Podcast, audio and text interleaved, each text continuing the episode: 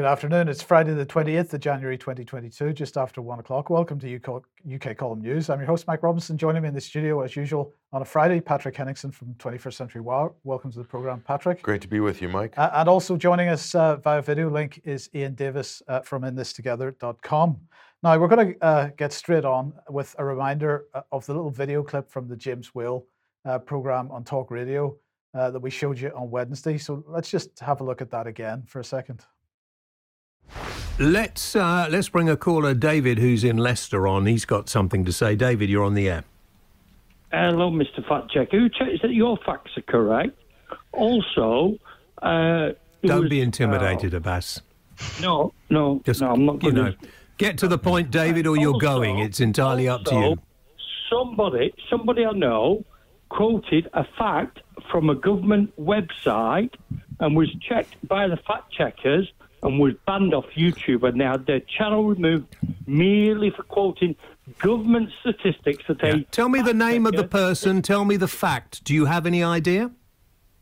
Uh, it was UK Column, who were uh, an excellent news channel with their own website. Never heard of them. Do you, uh, sorry, just, just stop a minute. Stop a minute. Do you know about this um, website Yeah. or not? I don't. Yeah, Okay, U- UK. UK column. Um, I mean, have said things that are just patently not true in the past. Um, uh, during during the uh, initial rollout of the vaccine, sort of December, January, um, you know, 2020 to 2021, they basically were saying that all of the deaths we were seeing from COVID itself were vaccine deaths. So, Ian, uh, I want to say welcome to the program. Ian, uh, did we ever say that all COVID deaths were vaccine deaths? much for having me again. It's great to be here. Um, no, I mean I'm not aware that uh, UK Column have ever made any statements like that. I I suspect, but I don't know because he didn't clarify it. But I suspect he may have been referring to my article um, about correlation. Well, let's But, let's put um, that let's put that on screen. Here it is. Uh, why is there a correlation between the vaccine rollout and increased COVID nineteen mortality? And Ian, this is an excellent article. Everybody should read it. But I just want to highlight the last couple of lines uh, of this sentences in this article. Correlation, you said, does not prove causation, but ignoring correlation signifies denial. We should not be afraid to ask a perfectly legitimate question. Why is there a correlation between the vaccine rollout and increased COVID 19 mortality? Now, that is not by any means suggesting uh, that every death uh, that's been labeled as COVID 19 was as a result of the vaccine rollout, but you did make a case for increased mortality as a result of the vaccine uh, rollout. Yeah, I mean, I think that's just because that correlation is observable in the data. I mean, there's no doubt that there's a correlation there. Um, um, you know, and where there's it, it's such a stark um, correlation that it raises the question: what, why? And that's that's the whole purpose of the article is to ask that question why and to explore some of the evidence that informs that questioning. So, uh, you know, certainly if we look at the what happened, it it during the, the, the initial rollout, uh, specifically because you know that initial rollout was amongst the most vulnerable, who for who for which there are no trials because the most vulnerable were excluded from the trials, which haven't completed anyway, but they were excluded from that uh, as part of the exclusion criteria. So these people were receiving a vaccine for which there was literally no evidence at all about its safety or efficacy in their case specifically. Um, and what we were seeing was a was a, a reduction of um, mortality, um, and this is COVID mortality or claimed COVID mortality, a reduction of mortality that was starting to decline. The, intro- the, the introduction of um, the, the vaccine rollout, and then a, a complete shift in the um, trajectory of the mortality curve, which corresponds directly with the vaccine rollout. So, you know, you would expect that that that that, that issue to be noticed and explored. There, there's Yes. no suggestion that all those deaths are caused by vaccines. I think he's making that up. Yes, indeed. Well, uh, the question then ari- ar- arose as we were discussing that little video clip uh, then what about full fact? Now, uh, UK Column has mentioned and covered full fact in the past, but we thought it might be worthwhile just having a look at their funding um, and see whether perhaps they have an agenda. Of course, they claim to be a registered charity funded by people like you uh, and me, I guess, uh, by charitable trusts and other funders. All the details are on this page if you look at their funding page. And I particularly wanted to highlight uh, two organizations that we're going to talk about uh, and look at where the, the, the trail takes us, the money trail takes us. The first, uh, I believe, Ian, this is the largest uh, funder, is an organization called Luminate, who we've mentioned on the program before, I believe. Um, but uh, possibly the second largest funder, if you take the various grants from them, down here is Google AI for Good Comp- for Good Impact Challenge, 117,000 pounds from them. Uh, Google News Initiative, 115,000 pounds from them and Google, Google Digital News Initiative, £13,000 from them. So that's a fair chunk of change as well. But as, as we scroll on down, we see uh, you know other uh, funders as well that, that perhaps we could, might hear about as we go through Nuffield Foundation, for example, but other familiar figures like Esme Fairbairn uh, and Nesta. Um, so, uh, Ian, uh, if we have a look at uh, Luminate first, what are your thoughts on them as an organisation? Well, I mean, Luminate, um, its sole kind of source of funding is Pierre Omidyar, who's the eBay eBay billionaire, um, and the and the Omidyar network. Well, the Omidyar network are involved in many um, projects, especially around digital identity, which um, has got a, a, vested a vested interest in seeing the vaccine rollout, and more specifically uh, the, the, the vaccine passports that go alongside that. So it's an attempt. You know, I mean, there's no doubt that one of one of the, the projects that the Omidyar network is very heavily involved with is the Aadhaar uh, project in India, which well, prior well, to right. Hold hold on a second. Let's just run through some of the some of the projects that we are aware of here. So first of all. Uh, the World Economic Forum has launched a shared platform for good digital identity. What is good digital identity? Well, our identity that hoovers up as much data as possible, I would suggest, is what they mean by good digital identity.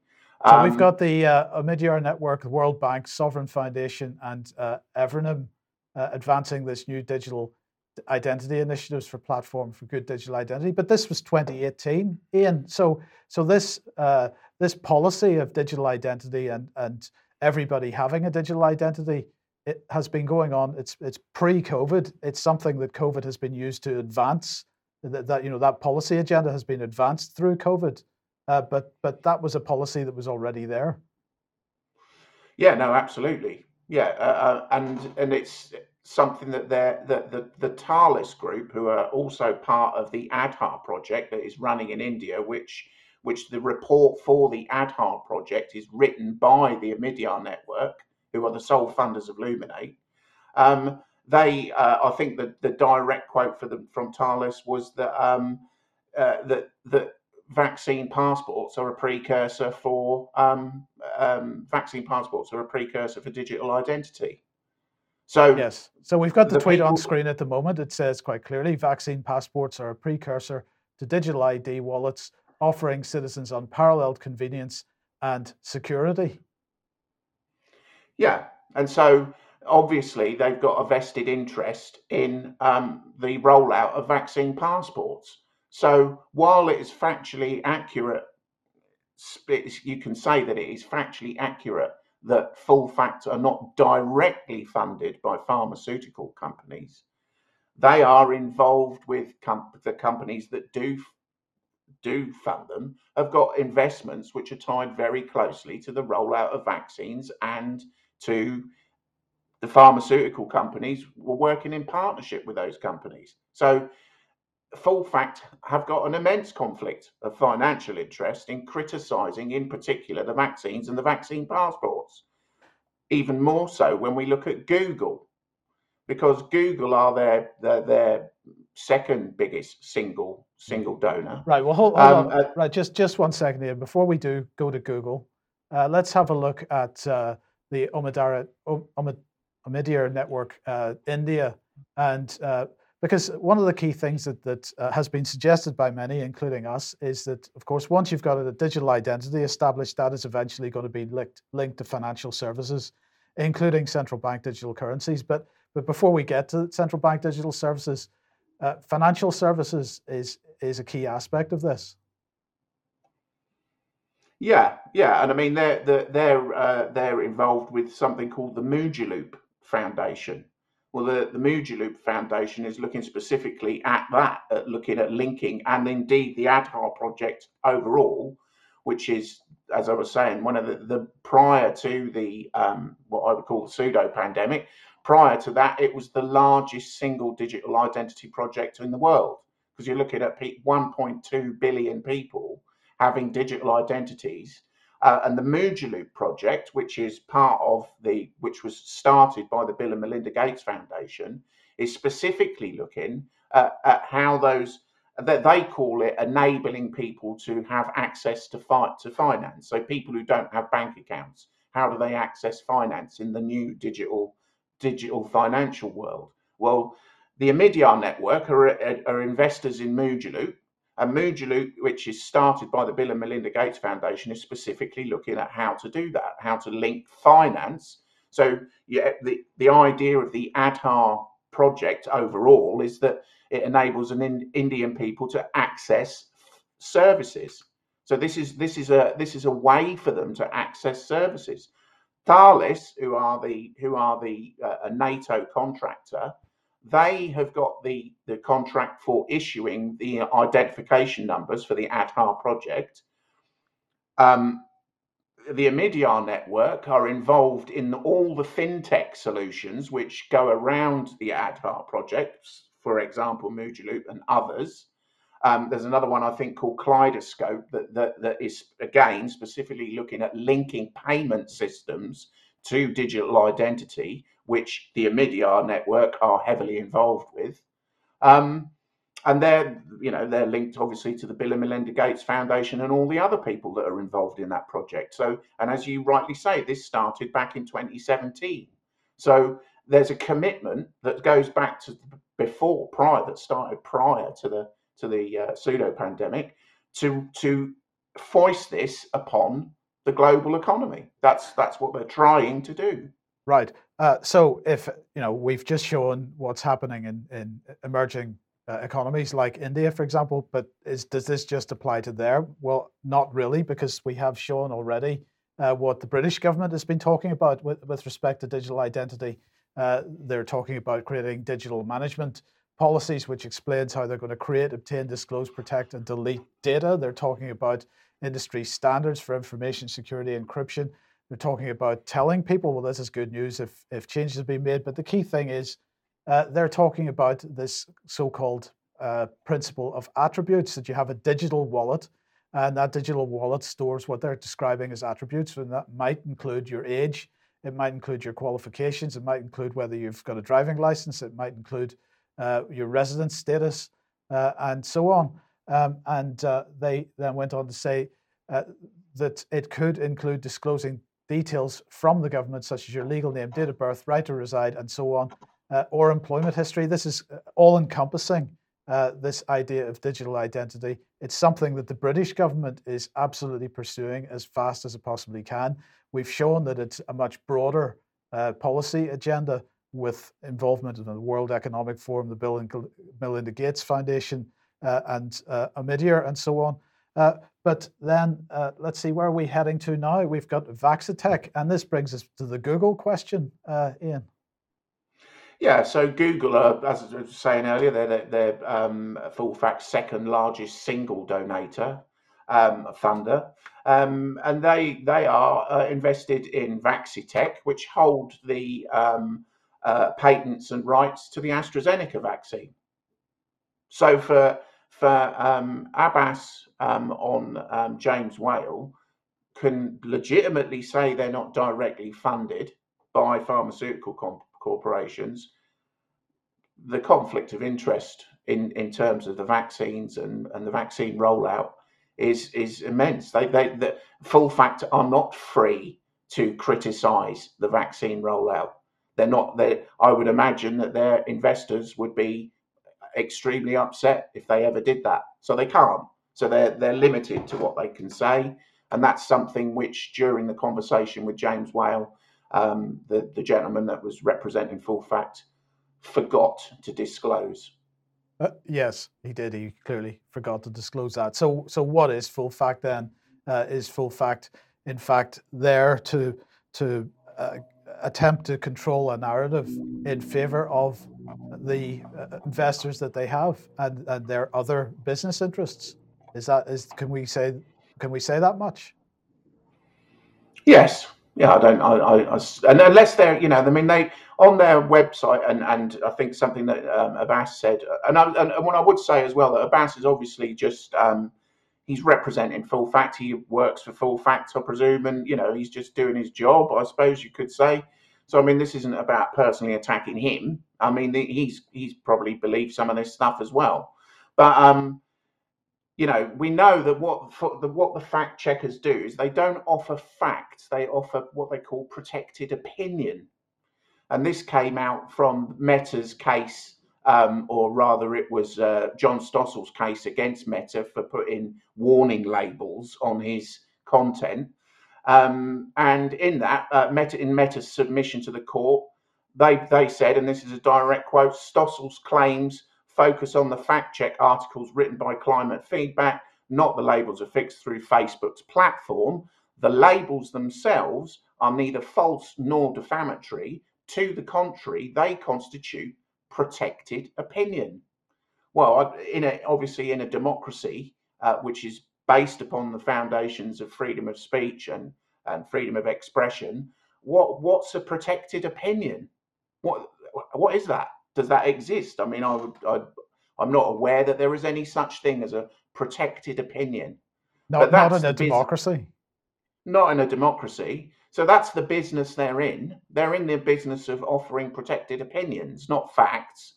Um, I mean, they use what they do. The fact checkers do, from you know, if you, you sort of familiarise yourself with their kind of modus operandi, is that they use facts, but they carefully select those facts and then they weave it into a narrative that is factually misleading. Now, that's what they certainly have done with the um, their claims about the Nuremberg trials, and they use they use all kinds of of, of, of uh, you know truisms and straw man arguments to construct what is essentially, if in in the whole, disinformation. And we have to say it's disinformation because um, it's it's deliberate. You know, there's there's a deliberate intent there to mislead. A or so it would seem. Well, let's just uh, put your article on. Remind everybody of uh, of the article that you have on the uh, front page of the column at the moment. Full uh, fact check, full facts claims about the Nuremberg Code. Now, this article has been in, in the works for a little while, Ian. So it wasn't that it was a response to the uh, James Whale interview. Um, but you make many of those points in this article, and so uh, I suggest everybody, um, you know, reads it, shares it, and so on. Have you got any thoughts on this? No, I think I think we've covered just about uh, all the angles. Uh, uh also mention, of course, that Facebook is also a major funder of Full Fact, uh, and also that uh, fact checkers themselves don't have any noticeable qualifications uh, as we've shown in previous episodes, other than they're working for a fact checking organization or they're mm-hmm. working for Reuters or they're working for AFP's fact checking uh, department, which is normally funded by some external foundation or some other initiative. So, you know, whereas, whereas a journalist has a body of work, and you can go look back and see what that journalist has said over the years. You can compare it, you can uh, weigh up some sort of level of credibility uh, by looking at their body of work. Certainly, uh, Jimmy James Wales uh, claims to be a journalist or a radio journalist, and but he still needs the fact the corporate fact checker, the corporate funded fact checker, to come in and validate whatever his bias is. So that's clear what's going on there. Mm. So it's it's a bit of a fake it's a, it's a fake construct that's been used to replace uh, journalism because journalists themselves apparently in the mainstream are too busy to actually do any journalism and they're more uh, apt to be just copying and pasting stuff off of government news releases. So there, there we have it. So we have a whole new, a whole new uh, layer of uh, of propaganda inserted just nicely under the mainstream media. There is a bit of cushion. Yeah, just as a final question, then, Ian. Uh, I mean, obviously, I have no doubt that that the likes of F- Full Fact and other so-called independent fact checkers would say, well, okay, we're receiving money from from foundation foundations and so on, but that gives that the, there's still a level of independence from from the actual pharmaceutical companies or the vested interests that, that you know others might perceive to be a conflict of interest. I mean, but it's they don't really have a leg to stand on there if they're taking uh, more money from vested interests or people linked to vested interests than they are from the general public. Then then there are major questions to be asked. content and to see if you can find anything in there which goes against those vested interests because that would be the, the hallmark of if they're independent that we should we should be able to find that content i've looked i can't every everything that they that they put out seems to be absolutely in keeping with the interests of the people that fund them so so i mean that would that would be the the the issue that that would kind of prove their independence. I haven't seen anything like that. Yep. They're also used as a deplatforming mechanism. So, you know, when they sort of fact check various uh, people on social media or YouTube channels or whatever, then the Silicon Valley sees that as a, as a green light uh, to deplatform that channel or to kick that person off of the platform. Yes. So the fact checkers in that case are sort of like corporate pit bulls uh, who've been deployed uh, to go out and spider and scurry around the internet and find sort of insignificant marginal blog posts and other things that they can make a big deal about, blow up to show that there's a misinformation or a disinformation crisis. And then, if they can, uh, just deplatform a whole slew of uh, people on the internet. Yes. Uh, or even uh, legitimate um, independent media outlets. And, and so, yeah, they're definitely targeting or trying to target the UK column, but they don't have a very clear shot uh, unfortunately. Unfortunately. They tried, though. They tried. Yeah. Okay, well, look, uh, let's move on to uh, Canada and the uh, trucker protest. Patrick. Sure. Well, this is arguably, I think, the biggest story right now, and the one I think we need to pay very close attention to here. There's uh, Justin uh, Trudeau. That's the beta variant that has infected Canada. And then you have the trucker convoys there on the side. Trudeau versus the truckers. This is what it's just come down to, Mike. It's an absolutely epic epic battle here in Canada. And so, so far, according to the numbers we've seen, 65,000 trucks, 55,000 semis, and look at this convoy stretches 80 miles. Okay, you can see it from the moon. It's that long. So, I mean, this is just an unbelievable scene. And we've got some fantastic footage here, uh, and we'll just roll that right now. Like, look at this. So, this is on the sort of the, the highway on the way from Toronto towards the capital of Ottawa, and you can look at the overpasses here, full of people. This is in the middle of a blizzard, okay, in Canada. So the Canadians are out in force. Look at this one overpass after another, welcoming the truckers as they're passing uh, across this part of the country, heading for the capital. And their demands are quite simple. They say they uh, want an end to vaccine mandates that's affected the employment of so many people uh, in their industry. Uh, and they also want Trudeau gone, or maybe they want one or the other. I'm not sure. I, I, I suppose they would want both of those demands. Very simple demands. They're going to occupy, surround the capital, the parliament uh, in Ottawa, and they're not going to leave until they get what they want. Mm. Okay, and look at the support. Look at the support they have from Canada. And so this is amazing. If you look at the mainstream press, they'll say this is a marginal group of anti vaxxers. They tried to brush this off a couple of days ago as a, as a sort of nothing burger. And this is just a, a minority faction of extremists uh, in Canada who uh, have these really uh, unsavory beliefs and so forth. So it's, but look at the support. Look at this people coming out on the side of the road in the middle of a snowstorm saying, you know, honking, saying, truckers, you guys are amazing. You're doing this for the country. So Canada's really, so Trudeau, he ran uh, on the election to unite Canada. And he's finally done it, Mike. He's united them against him. so this is a, a great success uh, for the people of Canada. There's a new flag as well that's sort of the mascot of this movement, and it's a it's a black flag, and it's got an F and a C and a K and a Canadian maple leaf, and then it says Trudeau underneath. Uh, so yeah, it's become a very popular flag right now. So I think we've got uh, Ian wants to weigh. Yes, in. Ian. Ian, what are your thoughts?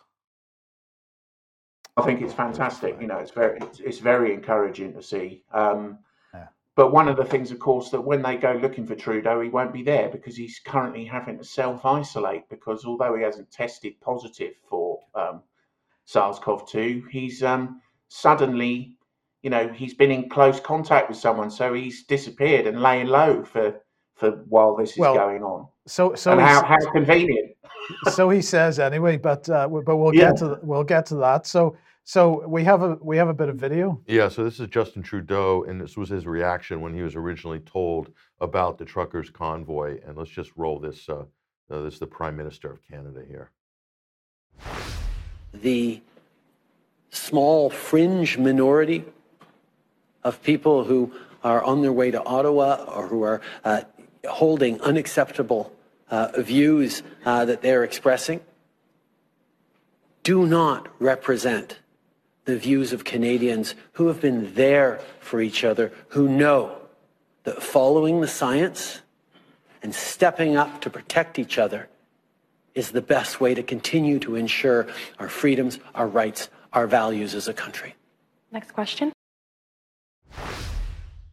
a fringe minority, a fringe minority of a couple of million uh, Canadians uh, with unacceptable, unacceptable views. Let's look. Let's look at some of those uh, fringe minorities here. I believe this is a First Nations uh, resident here in Canada. Is what she had to say uh, when she was being interviewed by an independent uh, media outlet. Roll this. Vote because I think we have a right to choose whether we want to be vaxxed or unvaxxed. And they tried to divide us, but they can't divide us no more because we've become united, both the vaxxed and the unvaxxed people. What do you say to the mainstream media who says that this is uh, an extremist, uh, xenophobic convoy? Do you agree with that? Not Absolutely not. No, So- we're free. We're free to ch- do and choose what we want to do.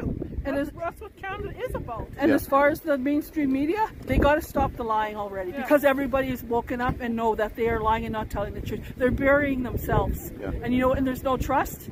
But we, we're trust. The grassroots people are trusting each other. They're not looking to the media anymore.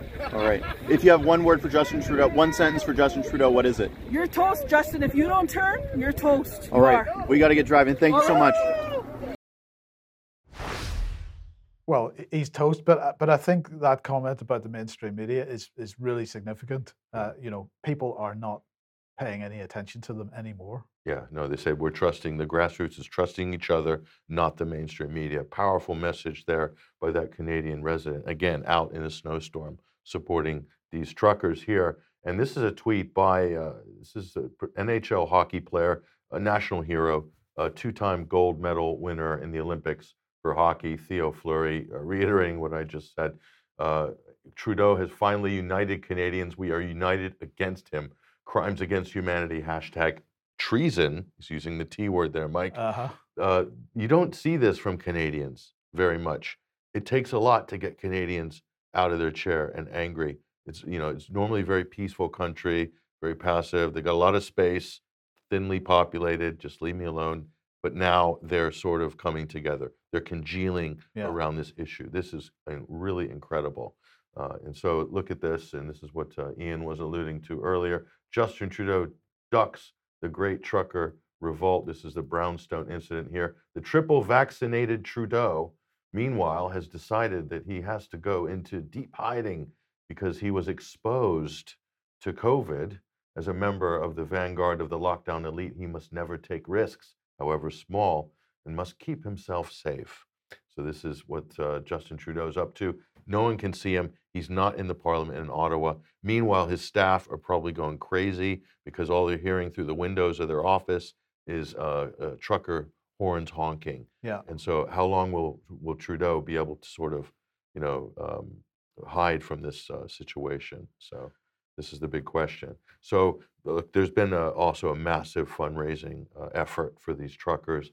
They need fuel. They need food. They need accommodation, especially for the long haul. If they're going to be doing a proper uh, sit-in or demonstration here, it could go for weeks. We don't know where this is going to end. Right. Uh, and this is a, a woman by the name of Tamara Lich, and she's uh, spearheading uh, their uh, their efforts, and also uh, has a GoFundMe page, which we'll show in a minute. But a really emotional message uh, she delivered here. Let's look at this. Is Tamara uh, Lich from Canada. Let's roll this.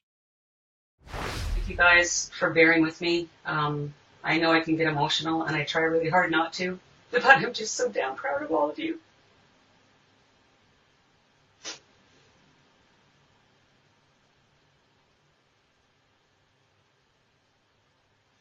I've said it before a million times, but I was at a point where I was giving up on Canada.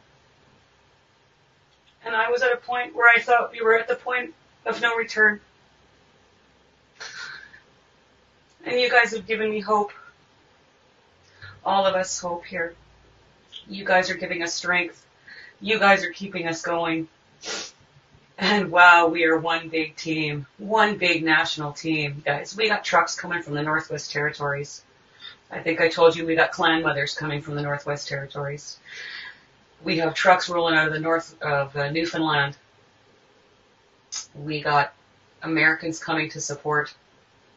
I was on the phone with an American last night who is sending his love and support, and he's saying that the entire world is watching us, and they are. I firmly believe this is our last stand. And we are not coming home until you are all free. I love you guys. I'll check in with you later, okay?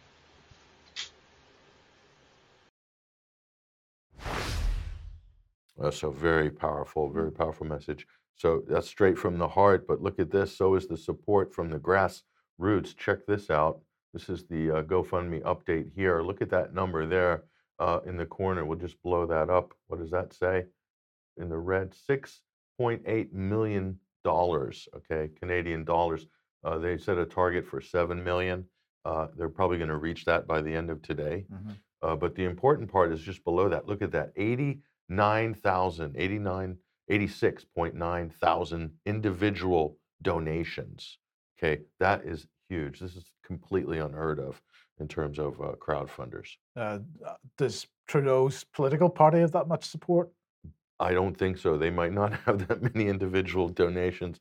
I'd be surprised. Anyway, he's he's hanging on by a thread of some flimsy coalition. He managed to sneak in in the last election, but I think his days are numbered. Uh, Yes. and I think the Canadians have his number as well. So keep an eye on what's going to go on in Canada. It could get very interesting in the next couple of days. Okay, well let's uh, let's come back to the UK then. And uh, on Wednesday's program, Alex uh, Thompson showed this table from the Office for National Statistics, and there was a bit of confusion in the discussion uh, that we had about whether uh, this table was saying uh, six thousand or twenty thousand. And of course, that was we'll explain where that confusion came from in a second. But of course, that is on the right-hand column uh, uh, an accumulated total. So this uh, piece of uh, of this uh, table of data is showing six thousand people who uh, died with only the only cause mentioned on their death certificates being COVID 19 uh, and by age and, and sex and so on. And we were making the point that when you look at the profile there of the numbers of deaths for each particular age category, it pretty much parallels normal life. It Uh, tracks with uh, no, normal lifespans normal life. So, so no evidence of a pandemic there. Um, so the question is, where did the confusion come over the 6,000 and the 17,000 or 20,000 or so? Uh, well, uh, one of our members in the UK Column Forums has uh, has posted some information here which might give us a clue. Uh, he's asking some questions, so let's uh, blow this up and say, uh, basically, it comes because there were two Freedom of Information requests uh, to the ONS uh, doing the rounds, and one was saying 17,341 deaths, and the other one was saying 6,183 deaths, uh, and they're for similar periods of time. I mean, there's there's a bit of difference between them, but nonetheless. Uh, and so he was speculating as to why these are different. So the results for FOI number one, the 17,000 deaths, uh, was about death registrations for 2020 and 2021 uh, that were due to COVID 19 and were recorded without any pre existing conditions for England and Wales. And Freedom of Information request number two, which was saying 6,000 deaths, asked for deaths caused solely by COVID 19, where COVID is the only cause of death listed on the death certificate. Uh, and uh, so then he goes on to say so the difference between them, uh, he's guessing uh, 11,188 deaths were recorded as being due to COVID The deceased didn't have any pre-existing uh, conditions, but there was at least one other cause of death listed on the death certificate. Um, whereas uh, for Freedom Information uh, request number two, uh, there were no other causes of death listed on the death certificate. That is purely speculative, uh, and until we get confirmation from the Office for National Statistics, we can't know for sure. I've forwarded this information to them and asked them uh, for comment, and uh, as soon as we get that comment, we'll report back to you. But Ian, maybe I could just very briefly ask you for your thoughts on that.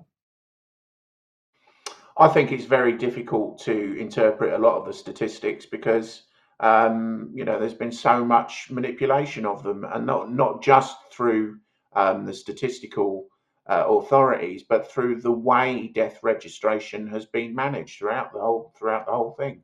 They've uh removed all the safeguards, and they've and they've made the and they constantly shifted the definition as well. Um, so getting sensible data out of that is difficult. But you know, obviously underline the main point once again, as we did before, uh, that, you know, even the difference between 6,000 and 17,000. It's not 150,000. it's not 150,000. And, and the thing is, the government and the mainstream media will keep that 150,000 number ticking over uh, to, to next year, and they'll just keep the sort of the total number running as a running total, which that alone, the fact that they're doing that, the fact that every other Western country is doing that, shows you that there's a coordinated effort, and that the way they're representing that is absolute fraud on its face. Where is Abbas from Full Fact? Yes, he really needs to get uh, get his teeth into this one. Well, well indeed, that would be nice. That would be yes, Ian. Yeah, there's no basis for the 150,000 claim. Um, what what it what the the way that that has been achieved is through definitely through statistical manipulation, not through not through any kind of clinical basis. If you if you look at how death has been attributed, there doesn't even in many many cases, and something that um, that actually Abbas from Full Fact said on the James Whale show is that, for example, when they were discharging people into the care homes in the uh, first part of the of the outbreak of the pseudo pandemic, they didn't know they hadn't tested them, so they were they were putting people into care homes and then attributing to death to COVID nineteen, often based on nothing more than a video conference between a GP and a representative, a non probably a non medically qualified representative of the care home, and that was the basis for claiming that that, that, that was a death from COVID. So it's it's the, the 150,000 figure or 160 or 107, whatever they, but it's, it's total nonsense. Yes, but there's no basis for it. The last point, if about the 150,000 deaths or whatever the inflated sacred death total is, is that that big fat number is used to justify from the government a state of emergency. Mm. And that state of emergency is used to justify an emergency use authorization for a, a, vaccine product, for instance, or this range of pills that they're rolling out. Okay, so again, we go back to that funding and conflict of interest. Mm. Of course, we don't expect full fact to ever challenge the sacred death toll because if you challenge the sacred death toll, you have to yank away the state of emergency and with it, all of the experimental pharmaceutical products that they have flooded the public with without having properly tested it or done any of the due diligence that's normally done with these sort of products, especially uh, a genetic or gene therapy uh, drug like an mRNA vaccine. Ian. Yeah, there, there's no state of emergency. They they avoided the Civil Contingencies Act, so they never declared a state of emergency. What they they they.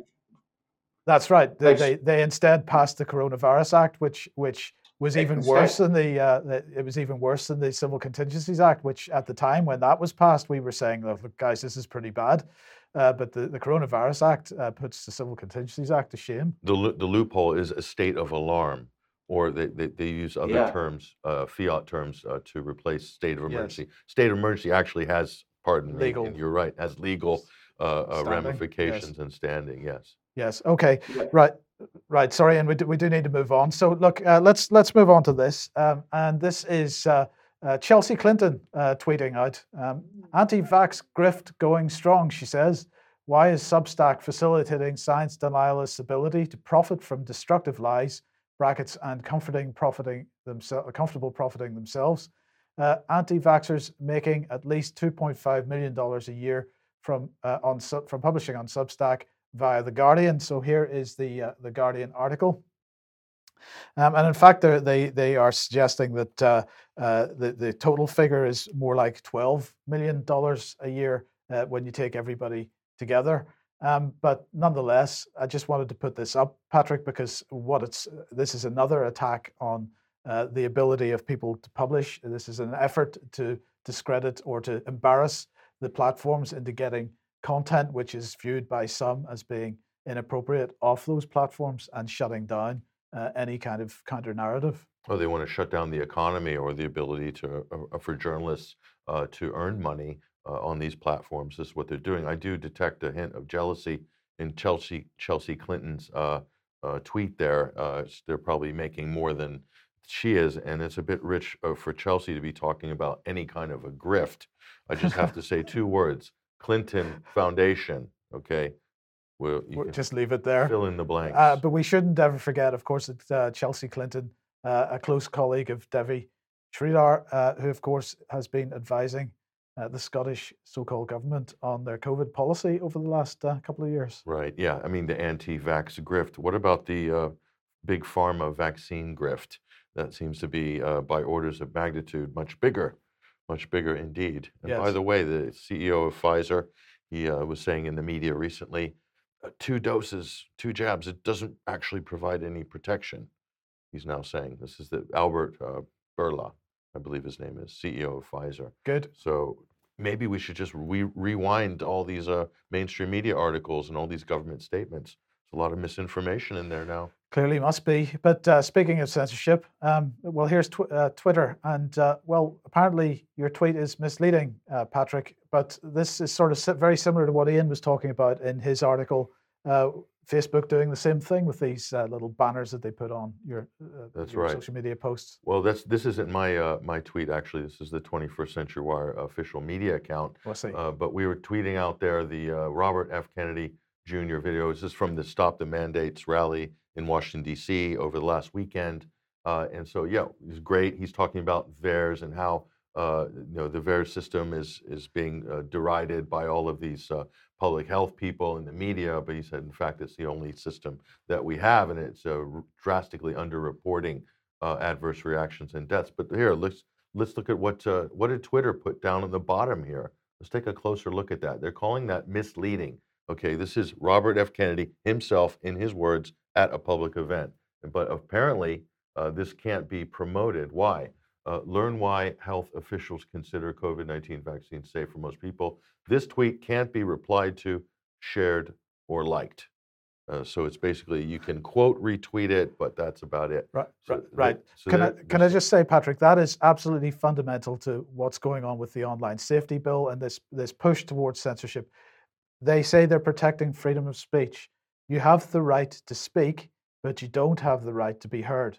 And that's what that represents. So that what they say there, this tweet can't be replied to, shared, or liked, represents the right for you to, or whoever posted that tweet, tweet to post that tweet, but you have no right for anybody else to see it or for you that that opinion to be heard. And not only that, this violates Twitter's own terms and conditions because they do say that uh, if if it's a first if it's a first person statement, a public statement by a public person or personality or official or whatever, that that can't be sort of uh, deemed as uh, you know misinformation or whatever. So they're not even following their own terms and conditions.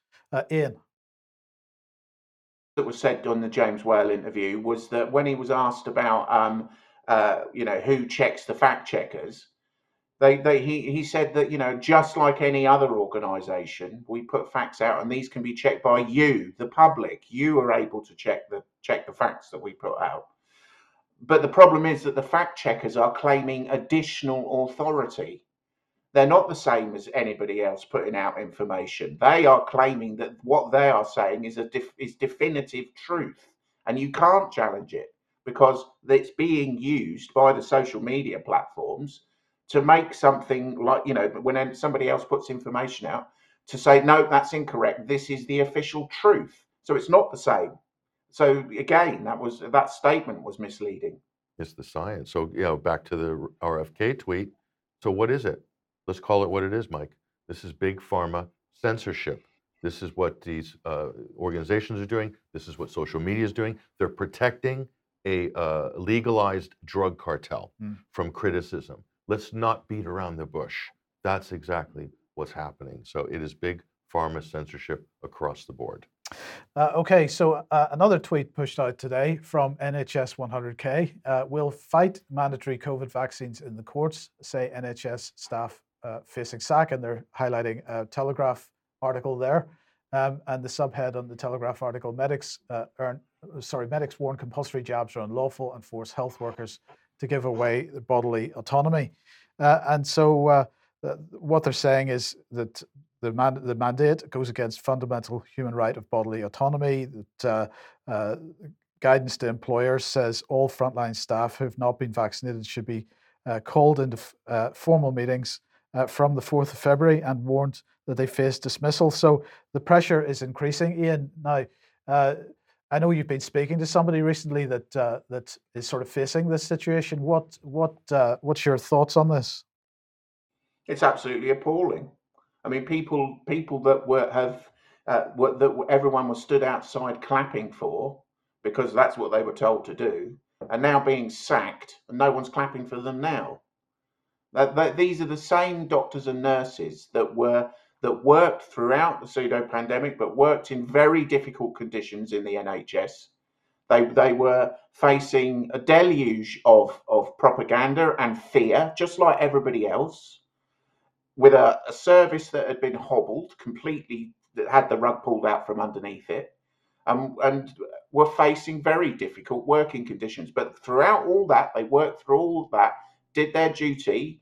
Now, somebody said to me the other day that they weren't willing to support the nurses and doctors that are being sacked, and care workers as well. We should add because it's anybody that's under the that comes under CQC regulation. So they they weren't prepared to support them because they didn't speak out at the time. Now there were there were huge there were it was, it's well it's clear that they had faced a lot of non-disclosure agreements. Doctors that did speak out were very publicly sacked. So of course doctors and nurses were reluctant to speak out. But nonetheless, they now find themselves in a position where they've where um, you know I, I know people that have received their letters and have been told that I mean, the government have been very disingenuous about this. They've said that they've made vaccine a condition of redeployment, not employment. But effectively, that's employment because, as noted by the people that I know that have received their letters, they've said, yes, there's an opportunity for redeployment. You know, you can go forward and apply for another job, but realistically, we haven't got any opportunities to redeploy you. So you effectively you're facing the sack unless you comply with this government diktat. Uh, right. Well, the person who's leading this uh, this legal action is the doctor who uh, challenged Sajid Javid um, on you know, the video clip from Sky News that was that that uh, we covered on on this program. Um, and I believe uh, there's a, a group called the, Toge- the Together Association um, is part of this as well. They are um, asking for public support for this legal action. And so if you have a hunt on uh, your search engine of choice for the Together Association, you'll find the page which is asking for people to s- sign up and give their, their support for that. Uh, now, let's, uh, Patrick, move on to uh, Europe. And this is the New York Times here. And I just thought this was quite an interesting article uh, because uh, the headline is Eco Leftists uh, and, f- and the Far Right Vaccine Mandate Forges Unlikely Coalition of Protesters in Germany. Now, Germany, I believe, has a 60 or 63% uh, coverage in terms of vaccines. So that's a significant uh, no camp in Germany. Uh, and the subline ha- head here is the prospect of a vaccine mandate has galvanized a nationwide protest movement, uh, attracting uh, naturalists, neo Nazis, and ordinary citizens alike. So there's there's a level of desperation in this particular article that I haven't seen in the mainstream press before. But uh, the bottom line here is what we're increasingly seeing is people setting aside their political uh, spectrum posturing, shall we say, and and they're starting to be willing to. They're recognizing the common common enemy, and they're starting to be willing to work together, despite the fact they don't agree on climate change or on a whole host of other topics. Oh, yeah, it's shaping up to be the summer of love in Germany. You're going to have uh, uh, hippies and neo Nazis uh, frolicking in the park uh, in a few months from now. No, you're right, Mike, because they're they're coalescing around some common uh, issues that cut right through uh, politics, and that's freedom, liberty, right to bodily autonomy, and, and personal sovereignty. So these are universals, and this is where the governments have gone wrong. This is where some of the public health mavens have lost it, mm-hmm. okay? Because they've taken the authoritarian line, the totalitarian line. They've taken the fascist line by partnering with transnational corporations and, and, and basically throwing everybody's human rights and your personal sovereignty under the bus. Okay, for what? Well, we, we've detailed that many, many times in the past for an agenda and for profit as well. Sure. So it, it so the it, it is bringing people together. This is the most extraordinary thing uh, about this movement, and I'm telling you, it's unstoppable. Yeah, well, I think that's right. Okay, let's uh, just say if you like what the UK column does and you would like to support us, then please head over to ukcolumn.org forward slash community. There are options to help us there, and that would be very much appreciated. Also, share any of our material that is still available on the various platforms. Uh, you could support us via the shop if you would like. Uh, URL is on the screen at the moment. Uh, and then, uh, Patrick, we want to mention Phil Zimmerman, uh, Killing Granny. Well, this is a comedian who's a big friend of the show, of the UK column. His act is uh, said to be inspired by this news program's broadcasts over the last two years. Uh, and he premiered at the Edinburgh Com- uh, Fringe Festival. He's doing the Leicester Comedy Festival. This is Phil Zimmerman, Killing Granny. and this is February 4th, 5th, and 6th at the Leicester Guildhall. So if you're in the Midlands area, uh, you want to check this out, screenshot that, and go and support Phil. You can guess what the show's about, Mike. Killing Granny. It's about COVID. Uh, so here he is breaking through the door like uh, Jack Nicholson Yeah. uh, in The Shining. It's that terrifying, this show, actually. No, it's actually really funny. But uh, yeah, it's a good one if you're in the area. If you're in the Midlands, check it out. Okay, now on uh, Wednesday's program, uh, we brought up uh, the Russian ambassador to the UK.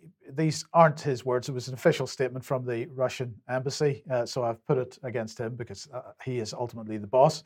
Uh, but what was he saying? The logic is simple let no day pass without accusing Russia of preparing an imminent invasion of Ukraine, and on this concocted basis, try to play the ideological leader of the free world, de- defending itself from autocrats. So I just thought, Patrick, before we come into to your segment on this, we would have a brief look at the type of headlines that were doing the rounds today. So here we have the Times. Russia ready to mount complete takeover of Ukraine in two weeks, West fears. Excellent. Uh, we have the Mirror. Russia moves military medical units to frontline in ominous sign Ukraine war is close. Uh, and uh, we have Sky News here. British firms warned to bolster cyber defenses against threat of new Russian attacks. Those nasty Russians, we've just got to go and kill them. Yeah, expect a cyber attack. That's always a good one to pull out of the hat. Yes. So, look, what is what is the latest on the Ukrainian situation? Well, I'd like to talk about that cyber attack. We'll, we'll cover that hopefully uh, in the future because that's where this that's one of the byproducts of all this. Yes. We're going to have a sort of global cyber emergency, and they'll be blaming uh, state actors or or non-state actors, but probably from Russia, China, and Iran. Yeah. Just to boil that down for everybody. But so where are we at with all this uh, this hysteria? The war drums are beating uh, for the Ukraine. Let's just take a look here. Let's open up these two Russian dolls and find out what's inside. So this is about pain in the Ukraine, Mike, and there's plenty of that to go around, especially for the Ukrainians. There's no real pain for the United States. They actually don't have any skin in this game per se, but the Europeans do, the Germans do, and the Ukrainians do, and of course the Russians do as well, but not the United States. Not the United States. It's a pretty much a risk-free escapade so far. Does Britain have any pain in the game? I don't know. It doesn't seem like it. No. But so st- still a risk-free exercise so far. But let's just take a look at uh, what the Russian Foreign Minister Sergei Lavrov uh, said. He has responded to the white paper delivered to Washington by Antony Blinken, U.S. Secretary of State, and NATO submitted its own white paper with quote ideas about collective security. And so, so this is the good news, Mike, is they're passing papers around. rather than bullets and bombs so far. So I'm happy and encouraged about this. Here's what Lavrov is saying. These are the main points. If you want to know where Russia's coming from on this, uh, if it depends on the Russian Federation, there will be no war. Very important statement straight out of the gates by Lavrov. I do not rule out that someone wants to provoke military action. The Kiev regime does not control most of its units. He's talking about the sort of the the the, the right sector, uh, the extremist uh, paramilitary wings, the Banderites, the Banderites, etc. So he's he's hinting there. He's trying to send a message to uh, his diplomatic colleagues in the West. Look at the Ukraine's uh, military setup. It is not one unified uh, uh, sort of organization, and that's dangerous when you have heightened war tensions. That's the point that he's trying to make. So if Zelensky, this is the president Vladimir Zelensky of Ukraine, if he wants to discuss Donbass, eastern Ukraine, uh, he has to come to Russia to normalize relations with the Russian Federation. That means Zelensky goes to Moscow, talks to Putin without using the US as an intermediary mm. or staging some elaborate conference in Geneva, which Joe Biden and John Kerry would love to go and play the peacemaker mm. at and say they've they've saved the day. So they're saying, no, let's skip all that. Bilateral negotiations, you and me, Moscow and Kiev, let's do it. Let's yep. do a deal. So this is this is the big fear here for the West and NATO. Jan Stoltenberg doesn't want that to happen. U.S. threats to expel the Russian ambassador Antonov from Washington are rude, says Lavrov. He's being very polite there. Uh, and if it continues, Russia has reserves uh, to balance uh, the number of diplomats. He says, We will take retaliatory measures if it's not possible to agree with the West on the principles of security guarantees in Europe. He's talking about uh, ballistic missiles mm-hmm. or advanced weaponry and so forth that really shouldn't be on the Russian border. Uh, he's also talking about uh, a lack of some sort of collective security framework, which Russia uh, put forward in December and has yet to have. Well, he's got a response apparently from Blinken. I don't know if it's a response or more just negotiations, but we'll see. Washington's adoption of a new package of sanctions against Russia will be the equivalent to a break in relations. This is a very important point. This means if Washington lumps on uh, preemptive sanctions. They're saying that we will enact harsh sanctions if Russia invades Ukraine, and they're going to invade any minute. They've been saying this for the last month. So, but Russia believes that they're going to try to enact those sanctions anyway, mm. or, or, if some little event happens or some false flag event, who knows? Cyber attack. A cyber attack could result in massive sanctions. So, what does that mean? That means a break in relations no more normal diplomatic relations. That's a prelude for what? For war. Yeah. So this is so the cyber the cyber piece is important. Okay. And lastly, here Lavrov is saying uh, a new Russian American meeting will take place in the coming weeks. Moscow will today send requests to Western countries about the fulfillment of their OSCE uh, commitments. And he made an important point here as well: is that you know NATO says well, we have a right to uh, exercise our open door policy that no, no country should be denied uh, entry into NATO. That would be just uh, against the rules based international order. And Russia's saying, hold on, hold on. you're not free to make uh, arrangements with any country uh, to join NATO if, if it, compromises the security of another OSCE member, being Russia. Mm. So, in other words, there, there are sort of, uh, there's a price to pay for any of these agreements, and this is part of the negotiations. West is saying, US, UK saying, no, no, no, NATO is sacrosanct. NATO policy is the equivalent to international law, according to us NATO members, but it's only policy. Okay, this is where the rub comes. When did NATO get that uh, elevation in its uh, in its status? They've gradually drifted this out in the last couple of years, right? And you can see it in the rhetoric. Jan Stoltenberg is talking like this as well like NATO is global government, NATO policy is de facto international law. And Russia's saying, no, forget it.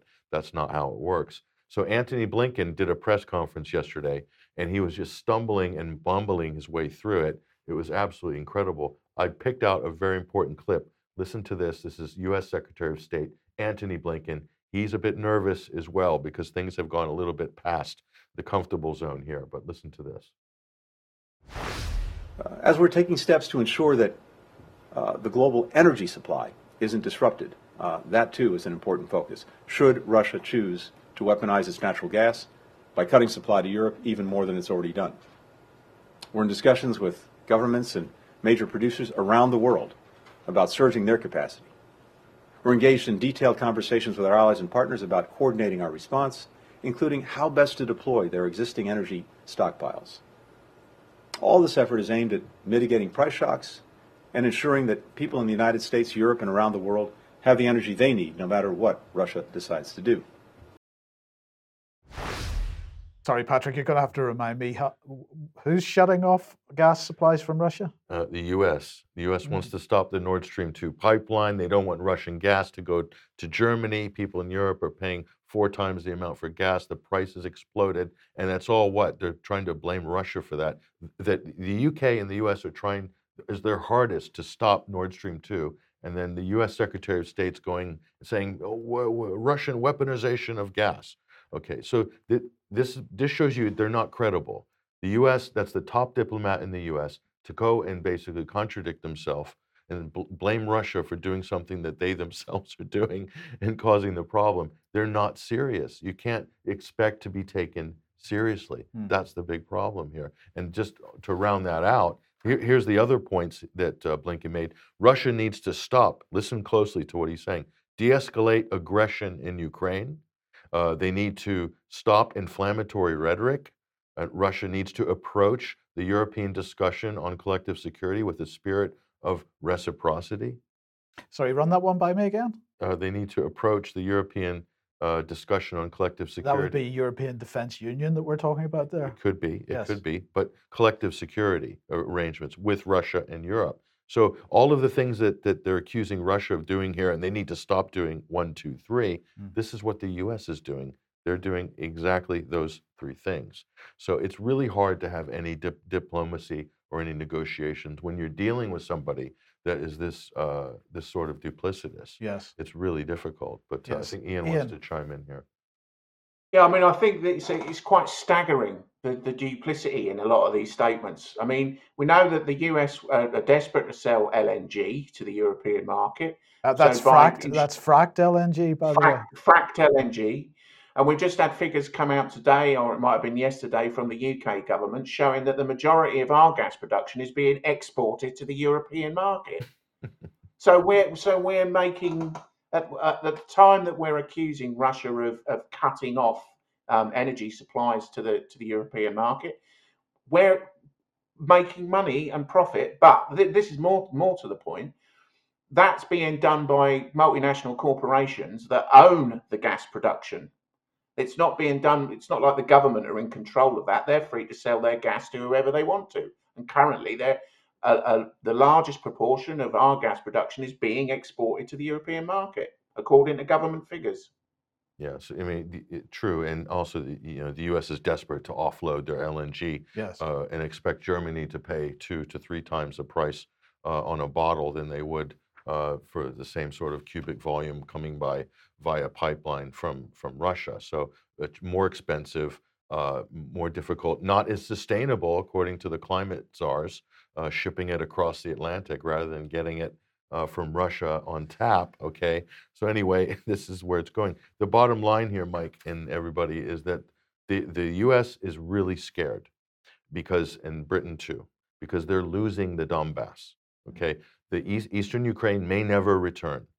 Just like Crimea, they may end up, that oblast may, may end up being uh, a separate uh, country. It may languish in Kosovo type status as well for many years. I don't know if they'll be able to pull off a clean break that Crimea did because Crimea just reunified with Russia. It was 60 years separated hmm. from Russia, and all it did was you reunified, despite what your Western pundits say that Putin annexed it and stole it from the Ukraine. So, but they're losing the East, and I think this is one of the reasons why you're seeing this big uh, uh production going on right now is they're really scared because if they lose eastern Ukraine, they've lost Crimea. It's not coming back. Mm. Okay, so if they lose uh, eastern Ukraine because of things that, that the UK and the US have done covertly by by staging a coup in in Kiev in 2014, it's their fault mm. that the Ukraine is breaking up. It's backfired on them. Oh, blame Barack Obama. Uh, it was under his watch that all this mess started. So here's here's things are getting really hairy now. Look at this. Now, you, take this with a pinch of salt. It's CNN. CNN, yeah. Okay, but Ukrainian official tells CNN Biden's call with Ukrainian President uh, Vladimir Zelensky did not go well, but the White House disputes the account. So, what's going on here? Now, CNN has been taking shots at Biden in the last couple of weeks, okay? So, th- they're not protecting Biden like they used to. So, there could be some truth in this. Let's just take a closer look at the claim here. Zelensky uh, restated his position that the threat from Russia remains dangerous but uh, ambiguous, and it is not certain that an attack will take place. Mm. The Ukrainian official said. Now, that's a big departure, actually, from all the rhetoric and the hysteria that we've uh, had uh, pumped uh, into our media and down shoved down our throats for the last two months. So let's just take a closer look here. The White House, however, disputes the official's account, warning that anonymous sources were leaking falsehoods. That's a bit rich of the White House to be chastising anonymous sources here. So I think there's some truth in this story. So that what does that say? That tells you this: the Ukrainians are wising up. Okay, they realize that they're getting uh, used in the Western media by by the U.S. by NATO uh, as well. They're being used as basically a pawn in a bigger geopolitical game. Okay, so this is I think this is a very encouraging development. Okay, well, in the meantime, what is Britain doing? Well, Chatham House perhaps uh, uh, is a good place to go and look. Uh, by insisting on guarantees against NATO enlargement, which his own actions are preventing, uh, Putin is using classic disinformation tactics to justify the buildup of troops on Ukraine's border. Uh, and so they uh, they link to an article on Chatham House's website called "Exposing Russia's Alternative Reality Protects Europe." well, what are they saying? Let's have a look at the final paragraph. But if the Kremlin's lies are allowed to stand without challenge, this only reinforces the alternate universe Russia is pushing, and the end result will be a major weakening of Euro Atlantic security. This is, I thought, was a fascinating statement because again, we've got in the West, you know, a British or a, you know a Western, uh, in this case, think tank, but it's still a voice piece for for Western policy, suggesting that it's Russia's fault if there's a problem, but a weakening of Euro Atlantic security, when in fact it's the West's fault because it's what Britain and the United States are doing that's causing this problem, as we'll see. Because, uh, well, here we have the from the uh, Elysee, which of course is the uh, French government declaration of the advisors of the N4 heads of state and governments. They were holding uh, an event, France, Germany, Russia, uh, and so on. Uh, and let's have a look at what they, they had to say. They reaffirmed the Minsk agreements on the basis of work that the Normandy of the Normandy format and are committed to reduce current disagreements on the way forward. Uh, the support they support unconditional observance of the ceasefire. So again, Russia was involved in this negotiate this uh, diplomatic discussion. So Russia is saying that they uh, support unconditional observances of the ceasefire and full adherence to the measures to strengthen the ceasefire on the 22nd of July 2020, regardless of differences in other issues and so on. And, and so the comments go on. So there is, you know, uh, they're meeting again. There is diplomatic efforts going on within Europe at the same time, Britain and the United States are pushing this the war drums as hard as they can. Oh no, they're, they're pushing the Minsk Accords off to the side. So these are diplomats doing real work. They're trying to make progress on the situation in Ukraine. They're getting no media coverage. They're getting fobbed off by uh, ministers and, and politicians because that's not the agenda. They want Minsk Accords to fail. They want the ceasefire in Ukraine to fail because uh, if, if it succeeds, then Europe has to wind down sanctions. Mm-hmm. The EU has to wind down sanctions with Russia. In other words, the emergency's over. And so the US does not want that to happen. And I definitely think that the UK doesn't either. They want to keep the emergency going, the crisis going, and they want to keep sanctions uh, in place and maybe lop a whole new raft of sanctions on top of that as well. Uh, now, uh, of course, we've just covered uh, Ukraine, Russia, and what is going on between us and Russia and so on. Uh, but uh, and we're trying to do it without sort of generating a load of fear amongst people. But there's still fear uh, propaganda out there, um, and so I just wanted to highlight this this clip. I'm not going to play the whole clip. I'll, I'll uh, bring us back whenever we've seen enough of it. But you get an idea of what this clip uh, was about. It's been doing the rounds uh, by email and, and other places in the last day or two. So let's have a quick look at this. We're interrupting normal programming to join the BBC News Desk for some breaking news.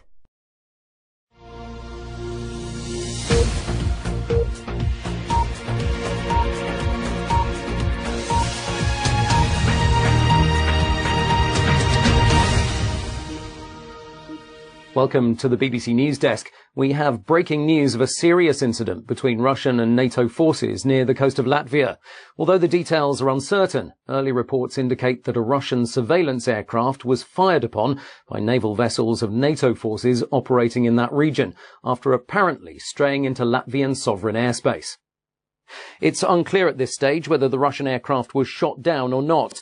This incident comes in the wake of a similar event some time ago, in which two Russian pilots were killed after being shot down by Turkish surface-to-air missiles near the border with Syria. It's not known what caused this latest incident or at exactly what time the conflict took place, but it is believed that it happened earlier today and that Russian forces have returned fire. And we do now have so you get the you get the point. Uh, now the point the, the, thing is here, this is being circulated uh, amongst uh, various groups, um, but actually, if we have a look at uh, the source of it, it's not from this period of time. It, I think it was produced in 2018 or so, but this was what the BBC said on Twitter uh, in April 2018. This video clip, uh, claiming to be a BBC News report about NATO and Russia, has been circulating widely particularly on WhatsApp, we'd like to make it absolutely clear that it's fake uh, and does not come from the BBC. So my point here is, Patrick, that that we do see material that's uh, uh, being shared on various platforms, uh, which isn't genuine, uh, and people have, we've we've got to encourage people to be a bit more discerning about what's real and what isn't. But if we look at uh, a close up of of the of the studio that they're using. I mean, it's clearly based on the, uh, you know, it's been quite well done. It's been clearly based on the BBC studio. Uh, but the first thing you notice is it is a green screen and uh, the presenter is standing in front of the desk, whereas normally the BBC presents beside those big screens on the left hand side there. And there's a bit of depth to the thing, whereas there's no depth on this uh, at all. So it's a standard virtual studio template, by the way. You can get on some of the software programs. Right. Uh, and so we are going to uh, make the point that this is fake um, and people shouldn't be fooled by it. But uh, it is, I mean, the question is who's been pushing this around or where did it originate? The BBC claims they didn't, they don't know where it originated. And I'm sure it probably originated with uh, uh, some satirical uh, source, something like that. It could have been, yeah. Or maybe it was some sort of internal propaganda exercise or course or a drill or something or other. It could be from the military. Who knows? Yes. It's difficult to say. Uh, Ian. Yeah, and this is this is why this is the justification that the so-called fact checkers use, isn't it? Is that we can't, you know, there's so much misinformation, disinformation, or various information out there that we can't possibly differentiate between that and reality. That is the basis of their claim that they offer the truth. But the, the point is that we, uh, nothing has changed. We still need to exercise critical thinking. As just as you say on the UK column about page, you know, why should you trust us? You shouldn't. No one, we shouldn't be talking about the about uh, information in terms of trust. We should be talking about information in terms of applying critical thinking to everything that we he, hear, read, and see, and that's how that's what we need to do. And and and I I think that that is not something that we focus on in our education system. So, you know, until we start grasping the fact that it's our individual responsibility to apply that and standards of evidence to information, then there's always going to be space for people like the fact checkers to say that what we should be doing instead is just trusting what we are told uh, from the right sources, the official sources. And that is a means of controlling us and controlling the population. And it is our responsibility to reject that and to think critically about the information we consume. Absolutely. Thank you very much for that. Now, uh, Patrick, let's move on to Julian Assange. Uh, the uh, the crowdfunder for the uh, uh, for his legal defence uh, is up to two hundred thousand four hundred and forty-five pounds at the moment. But the good news from the last couple of days, of course, is that he's won leave to appeal, and this is going to be an appeal to the Supreme Court. Now the question then is: Is this his last opportunity of appeal? Uh, that I'm not sure, but I would I would venture to say possibly not. Um, I know this is an incredibly complex case. You have appeal opportunities on both sides of the Atlantic, of course. Uh, but this would be ideal uh, to have this uh, put put a halt on this right here yeah. with a UK decision. They have a very strong case, obviously, Uh, they have the facts on their side, they have the law, they have international law on their side. What they don't have on their side is the uh, political uh, power. And unfortunately, that power is concentrated between London uh, and Washington, D.C. on this issue. And uh, they seem to be very unforgiving uh, at every turn so far. So, you know, talk about credible news outlets. WikiLeaks is probably the most purely credible, objective news outlet probably in the world over the last a couple of decades, and they're being absolutely treated like a hostile foreign intelligence service, mm. to borrow the, the, the, words of Mike Pompeo himself uh, in the U.S. So it's it's really shameful. But you know what's what's even worse is uh, Joe Biden's press secretary.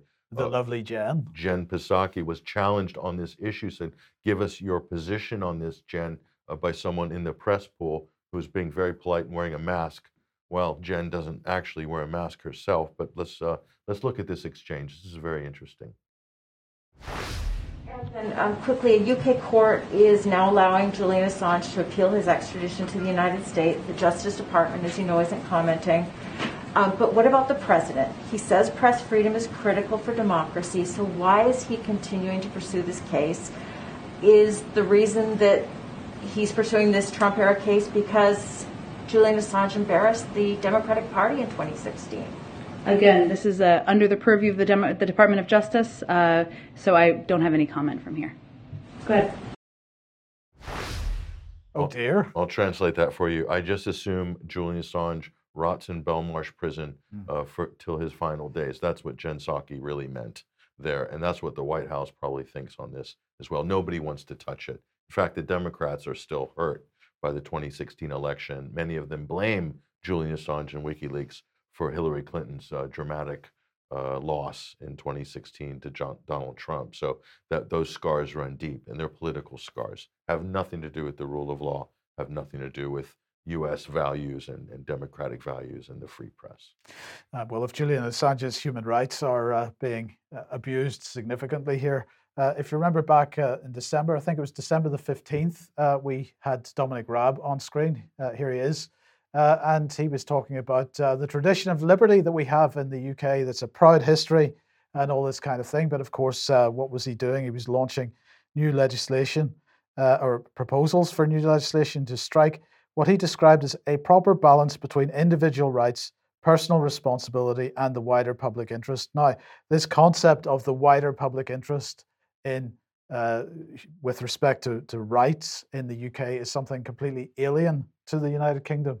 Um, uh, and uh, that particular statement is extremely dangerous. So just consider it individual rights, uh, personal responsibility, and the wider public interest. Uh, this, of course, related to COVID. If you take it in the COVID context, you begin to understand what's going on. There was a consult- consultation uh, on this. It is the time to, to take part in the consultation is running out. If you want to uh, take part in that consultation. The details are at consult.justice.gov.uk slash human rights slash human rights dash act dash reform. Um, and uh, we urge everybody uh, to, to get involved in that. But the reason we're mentioning it today is because uh, suddenly it's uh, again doing the rounds, it's being shared, and people are asking us about it. So I wanted to remind everybody if you want to see our original report, on it. It's in the episode of the UK Column News from the 15th of December 2021. Uh, and Alex Thompson had quite a bit to say on that on it at the time. But I'm interested to get your thoughts, Ian, uh, on this concept of a proper balance between individual rights, personal responsibility, and the wider public interest. Well, my perspective is that human rights are not rights at all. They're permits. They're permits for behaviour. Um, human rights, you know, have been set down in the, for example, the Universal Declaration of Human Rights. Um, I think it's clause 29, which says that basically that, that uh, this this document doesn't mean anything because the government can override it anytime they like. Um, and that's what we're seeing with the concept of human rights is that they're expendable and they can governments can set. You know, if we talk about something like the general good, then sure we all have to live together and we might we might you know come to some sort of agreement about the things that we need to do that are important for us as a whole but that needs to follow some sort of reasoned debate based on evidence and based on an exploration of all the evidence and all the facts that we can have an open debate about it Yes, but Ian, le- live a- sorry, let me just let me just interrupt you there because of course Dominic Raab wasn't talking about the general welfare. He was talking about the wider public interest. And actually, when you look at what that means, when you look at the po- political landscape and the use of the term public interest in the political landscape, what that means is the interest of the government. That doesn't mean the interest of the general public. Yeah, yeah, no, exactly. That's that was trying. That was the point I was trying to work towards. Yeah, the, it's um, it's it's if you if you can't if you can't have an open debate, if you live in a society that is not based on the principles that Raab claims it is based on, because yeah, anyone can just say these things. But when we're living in a world where, or living in a society which val- clearly values censorship, which clearly does not respect individual, uh, you know, for example, bodily integrity, doesn't doesn't respect the freedom of the press. Case in point, Assange. So when we live in that sort of society, the, as you quite as you just just said, the definition of you know what is in the public interest is purely the definition of what is in the interest of the government of the day. That's all it means. And so corporate interest. and, well. and corporate and the corporate interests that are that are lobbying to make sure that that the public interest is their interest and that's that's that's that's what's happening so based and then we talk about things like human rights which i can understand that given you know the, the history of human rights people do do believe in but in truth no government grants you your rights no nobody grants you your rights you're born with them your your inalienable human rights are what you are born with it's not up to a government to decide what your rights are. They don't have that power, they don't have that authority. Our inalienable rights are ours from birth, and what we really need to do is assert them. Absolutely, 100% agree. Okay, thank you very much, Ian, for that. Uh, let's end then, Patrick. Uh, what's Biden up to? What's Biden up to? Well, uh, well, the Biden administration's got this 1.2 trillion dollar infrastructure bill, and they're introducing a new plan here to lower speed limits and expand bike lanes in a bid to reach zero traffic fatalities. So zero COVID um, and zero carbon and zero traffic fatalities. So zero. It's all about the zero, Mike. You got to achieve that great naught. That's uh, the sacred naught, the zero. So there's Pete Buttigieg. He's our uh, transport secretary. He's well qualified for the job because he used to be the mayor of South Bend, Indiana, population uh, 40,000.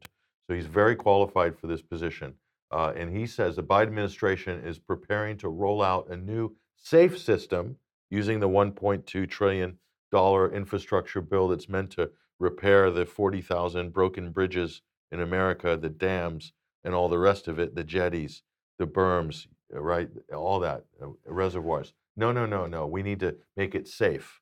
We need a safe system, and we, uh, you can design this to decrease traffic fatalities nationwide. What are they going to do? What are they going to do besides lower the speed limit? Guess what this is going to be? Speed cameras. Uh huh. Speed cameras.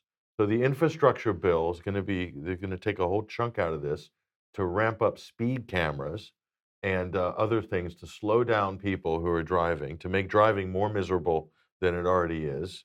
Okay. So you can see the agenda that's going on here. This is great reset stuff, isn't it? This is heading Total, total. this is a Schwabian effort here by Pete Buttigieg, who himself is probably a, a World Economic Forum young leader, I would imagine, right? So the only way, the only real way to decrease traffic fatalities is to have no cars. Well, yeah, or have self-driving cars. But Uh, have, that increases traffic fatalities based on what we've seen so far. So I'm not don't sure worry, about that. we're not we're working the bugs out. Don't worry about that. There'll be a few fatalities for a while. Uh, But what, but what about the cyber attacks? oh, the cyber well, that's well, that's not our fault. That's going to be uh, right? Putin's fault. So it's going to or Xi's fault, or the mullahs uh, are going to hack into Google's uh, AI system and crash up all the cars. Who knows? Pete's got it under control. Don't you worry, Mike. Right. Mayor Pete's got it under control. Excellent. Okay. Well, look, thank you very much for that, Patrick. Thank you, Ian, for joining us today. Uh, and thank uh, you, our audience, for joining us today as well. We'll be back at the same time, 1 p.m. as usual on Monday. Uh, we hope you have a great weekend and uh, we'll see you then. Bye bye.